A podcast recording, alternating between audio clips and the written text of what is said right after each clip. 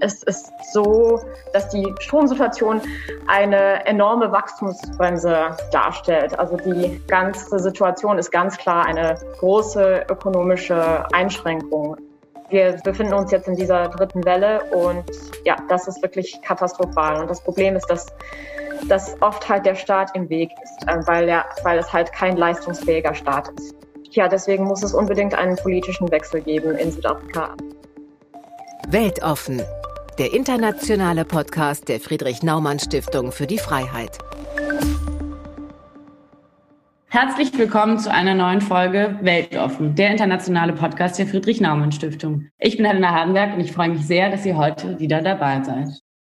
Und plötzlich sitzt man im Dunkeln. Die Lampen gehen aus, Fernseher und Waschmaschine funktionieren nicht mehr. Stromausfall, Blackout. Wir kennen das in Deutschland nicht. Was hier für eine kleine Sensation sorgen würde, ist in Südafrika trister Alltag. Das berüchtigte Load Shedding, also das gezielte Unterbrechen der Stromzufuhr für ganze Stadtteile, ist eine der letzten verzweifelten Möglichkeiten, um einen totalen Kollaps des Stromnetzes in Südafrika zu verhindern. Doch wie konnte es so weit kommen in einem Land, das lange Zeit als Afrikas industrieller Vorreiter galt und das noch immer einer der stabilsten und mächtigsten politischen Kräfte im südlichen Afrika ist? Trotzdem ist es nicht möglich, eine stabile Grundversorgung mit Strom aufrechtzuerhalten. Wie kann das sein und wie kann das Problem langfristig gelöst werden? Um das zu beantworten, spricht Katrin Banach, unsere Referatsleiterin für Afrika, heute mit Cecilia Koch. Sie arbeitet als Head of Research and Advocacy Project unter anderem zu Themen rund um den Klimaschutz und die Energieversorgung in Südafrika. Hi Cecilia, schön, dass Hallo. du heute da bist. Vielen Dank. Du sprichst ja total tolles Deutsch, weil du auf eine deutsche Schule gegangen oder gegangen bist, ähm, lebst in Südafrika, arbeitest dort, bist Südafrikanerin. Erzähl uns mal davon, wie ist denn das in so einem Land zu wohnen, wo ab und zu mal der Strom ausfällt? Jo, äh, das ist ähm, schon mal wichtig, dass du sagst, dass es erstmal ab und zu passiert. Ich denke, es ist erstmal wichtig, unsere Energiesituation in einem Kontext zu bringen. Also im Allgemeinen ist Südafrika eigentlich gut mit Strom versorgt und in der Regel sind die Lichter an. Und das ist schon mal ganz anders als in vielen anderen Ländern auf dem äh, afrikanischen Kontinent. Auch unsere Leben und unsere Wirtschaft sind im Gegensatz zu ganz vielen anderen Ländern auf dem Kontinent auf der Basis von Strom aufgebaut. Und ja, also Load Shedding kommt, wie, wie, du sagst, nicht jeden Tag vor. Es ist äh, also nicht genau, nicht gerade unser Alltag. Ähm, und wenn es zu Perioden von Load Shedding kommt, ist es so, dass der Strom in der Regel zwischen zwei und vier Stunden pro Tag ausfällt. Äh, aber es kann hier und da schon mal zu längeren Stromausfällen kommen. Und ja, es ist jetzt so, dass viele Südafrikaner, die sich in der Ober- und Mittelschicht der Bevölkerung befinden, sich an diese äh, Bedingungen angepasst haben. Also man findet auf ganz vielen Dächern von Privathäusern und von Unternehmen äh, immer mehr Solaranlagen. Und äh, einige Gebäude sind auch mit Generatoren jetzt ausgestattet. Aber ja, die meisten Südafrikaner können es sich nicht leisten, ähm, sich vor Stromausfällen zu schützen und sitzen dann doch im Dunkeln. Also ich persönlich sitze auch äh, im Dunkeln, wenn die Lichter ausgehen.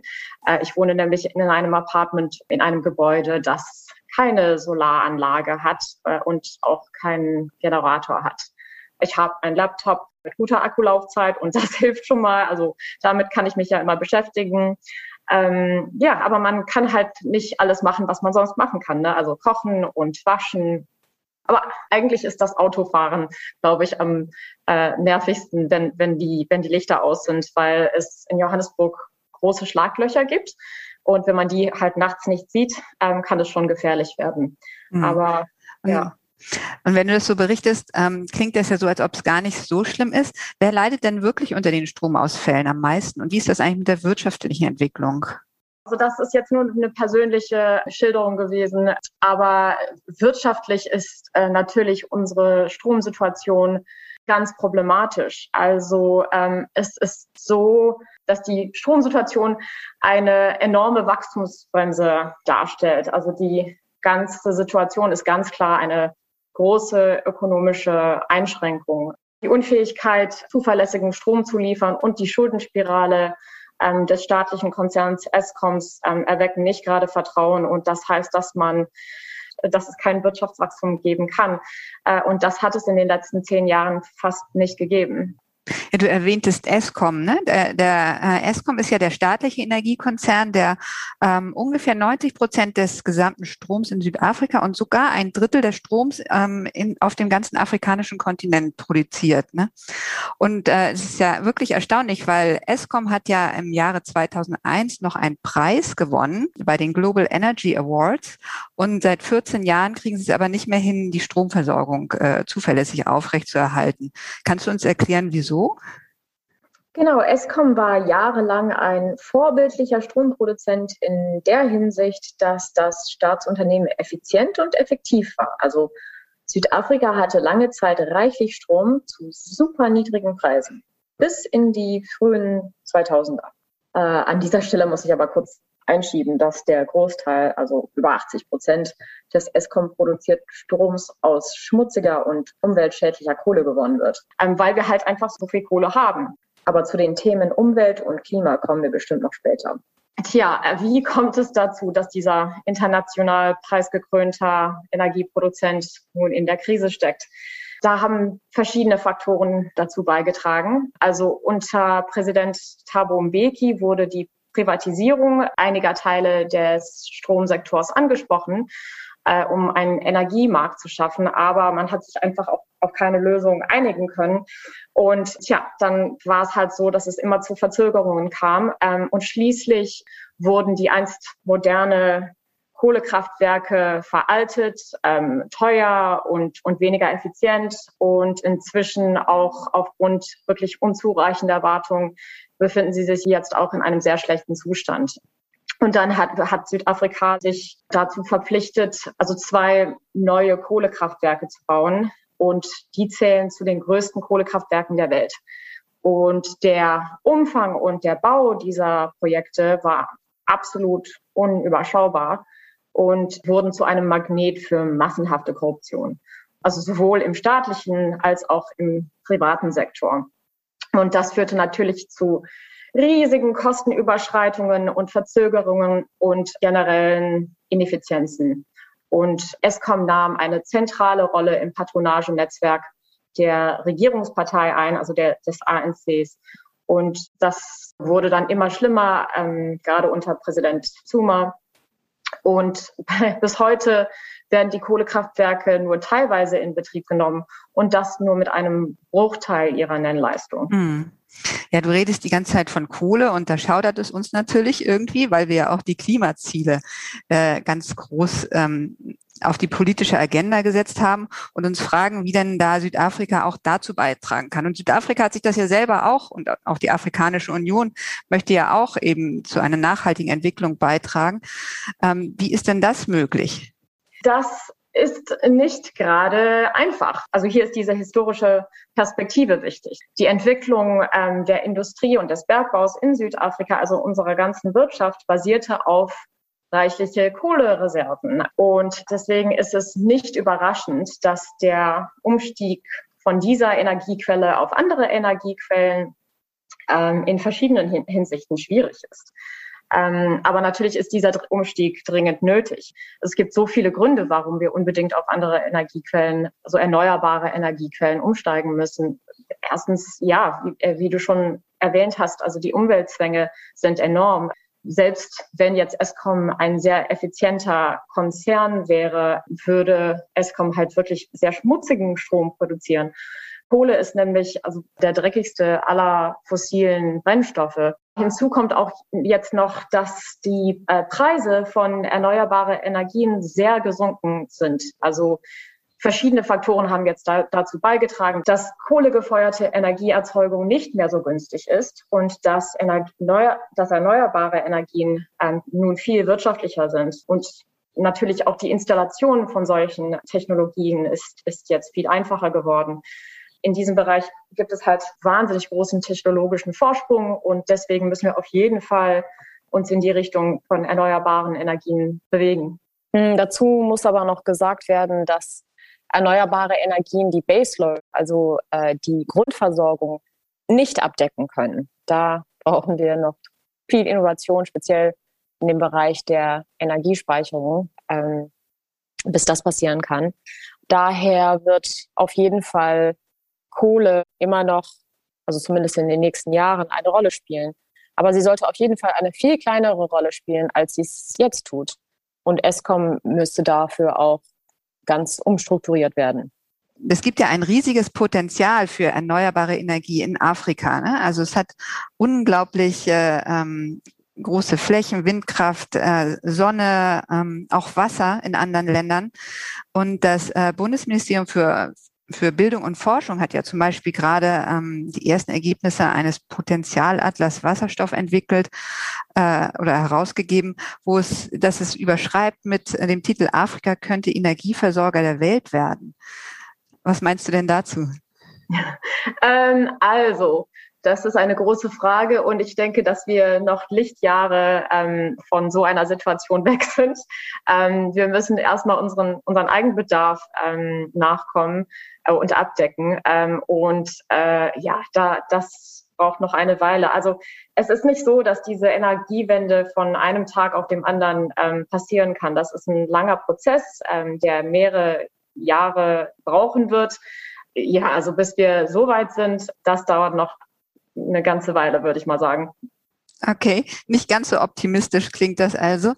Ähm, wir arbeiten ja auch in der Entwicklungszusammenarbeit äh, auch jetzt viel auf dem Thema mit äh, unseren Partnern zusammen. Und ähm, wie muss denn Entwicklungszusammenarbeit da ge gestaltet sein, ähm, damit man diese Energiewende unterstützen kann? Tja, also ich denke schon, dass es sehr wichtig ist, dass man einen fähigen Staat baut.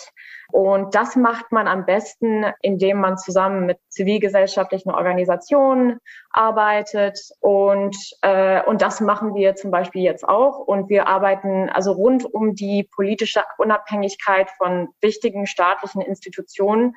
Und wir arbeiten zum Thema Rechtsstaatlichkeit und Stärkung der Rechtsstaatlichkeit und zum Thema Korruptionsbekämpfung. Und wir setzen uns auch für die Rahmenbedingungen ein, die Wettbewerb und Innovation ermöglichen.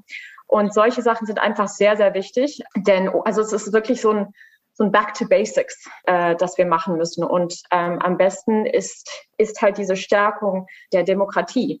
Ähm, also diese Arbeit ist, ist von großer Bedeutung ja, und solche Arbeit hilft ähm, wirklich sehr, die Rahmenbedingungen für äh, die Green Economy zu schaffen. Mm, ja, du, die Rahmenbedingungen sind vielleicht das Schlüsselwort. Wenn man so denkt an, an Klimawandel, denkt man vor allem auch an große Infrastrukturprojekte, also eben gerade Energiespeicherung und so. Aber dass da das Geld nicht einfach irgendwo versinkt in Gruppen, Kanälen, dazu braucht es eben genau die Institutionen, die du angesprochen hast. Ja, also Green Economy war jetzt das Stichwort. Ähm, erzähl uns mehr darüber. Was ist das?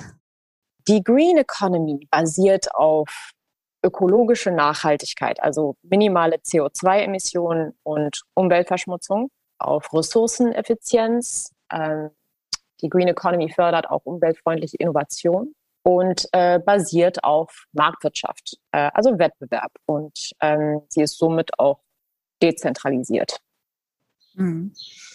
Und ich, wenn ich sowas von der Green Economy lese, dann höre ich da auch oder lese ich auch von, äh, dass da eben Gemeinden viel stärker eingebunden sind, dass dadurch auch irgendwie Demokratie fördert, ähm, Transparenz und so weiter. Kannst du da noch ein bisschen mehr darüber berichten?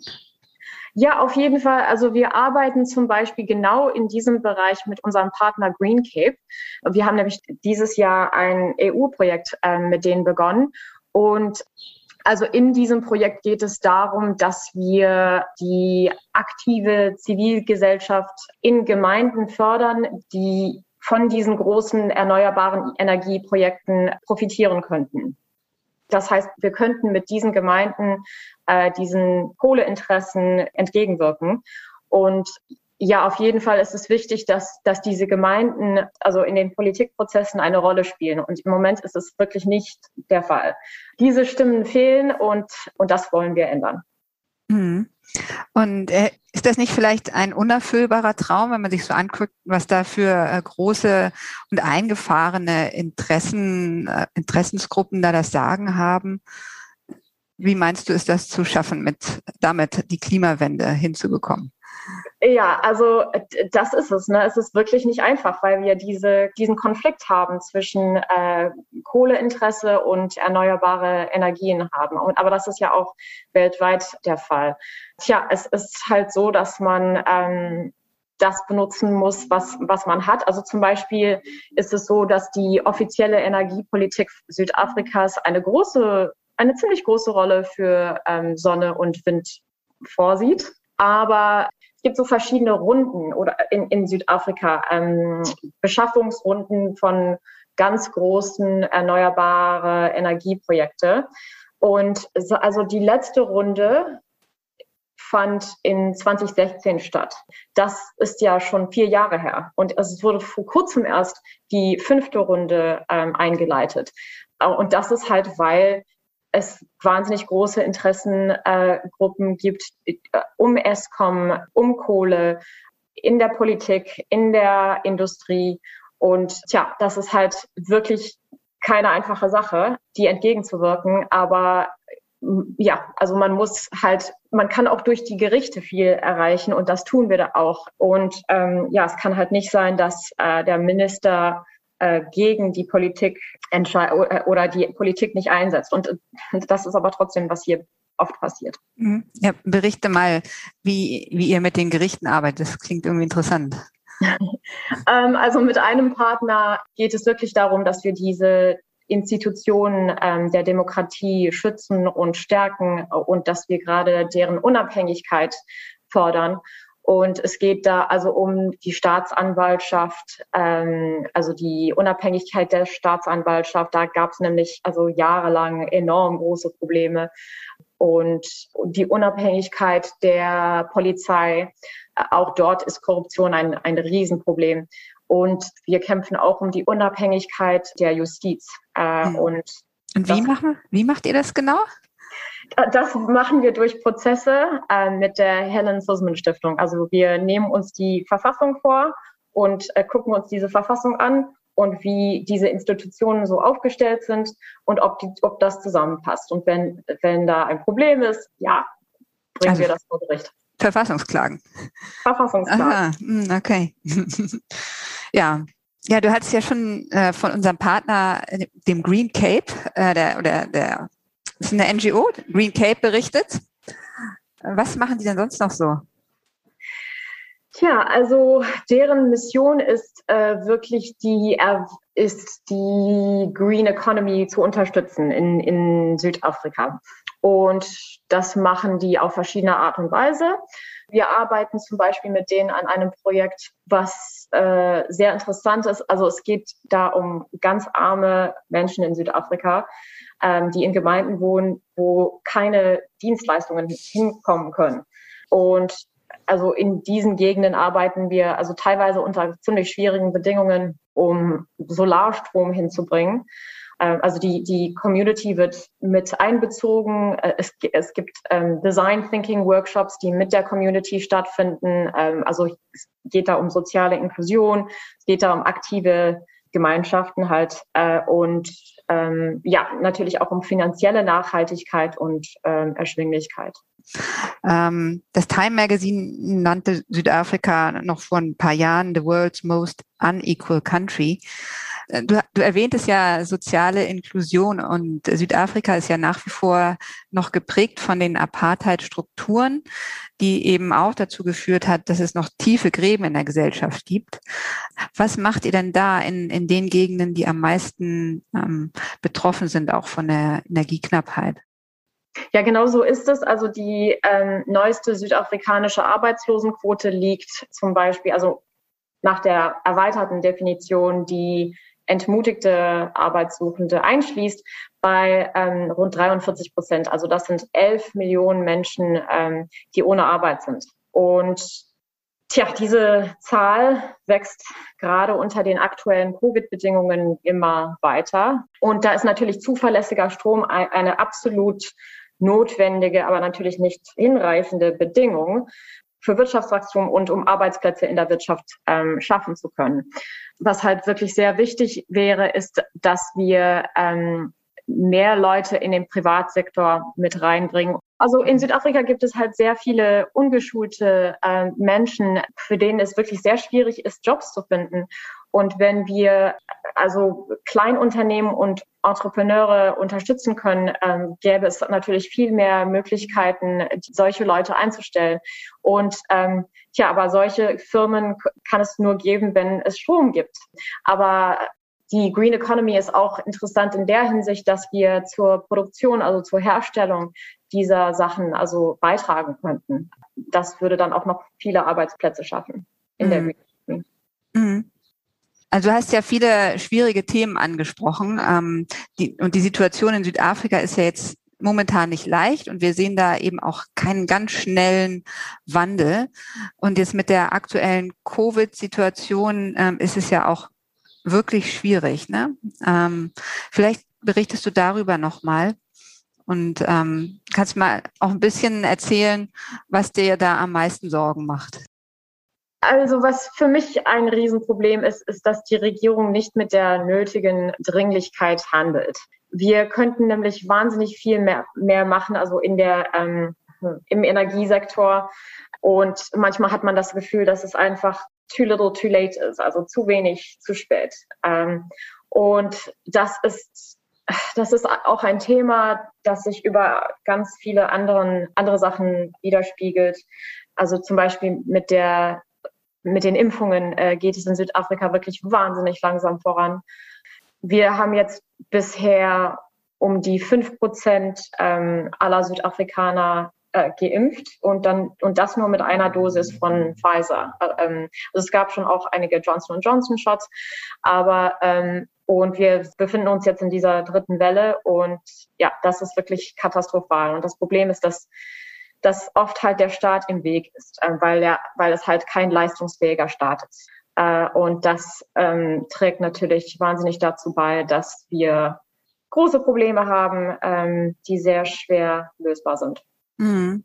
Und wie könnte man den Staat leistungsfähiger machen? Ähm, ja, indem man die Demokratie halt stärkt. Ne? Also diese, diese Unabhängigkeit von Institutionen ist einfach wahnsinnig wichtig. Und es muss aber im Endeffekt einen politischen Wandel geben, weil ja, also der ANC, also die Regierungspartei Südafrikas ist einfach, die wird sich nicht ändern. Und ja, deswegen muss es unbedingt einen politischen Wechsel geben in Südafrika. Aber äh, wie das kommt, das ist auch eine große Frage und eine große Herausforderung. Mm. Vielen Dank, Cecilia, für das äh, Gespräch. Und ähm, liebe Zuhörer, wenn ihr mehr erfahren wollt über unsere Arbeit in Südafrika oder generell das Thema, dann schaut mal nach auf www.freiheit.org. Tschüss. Tschüss.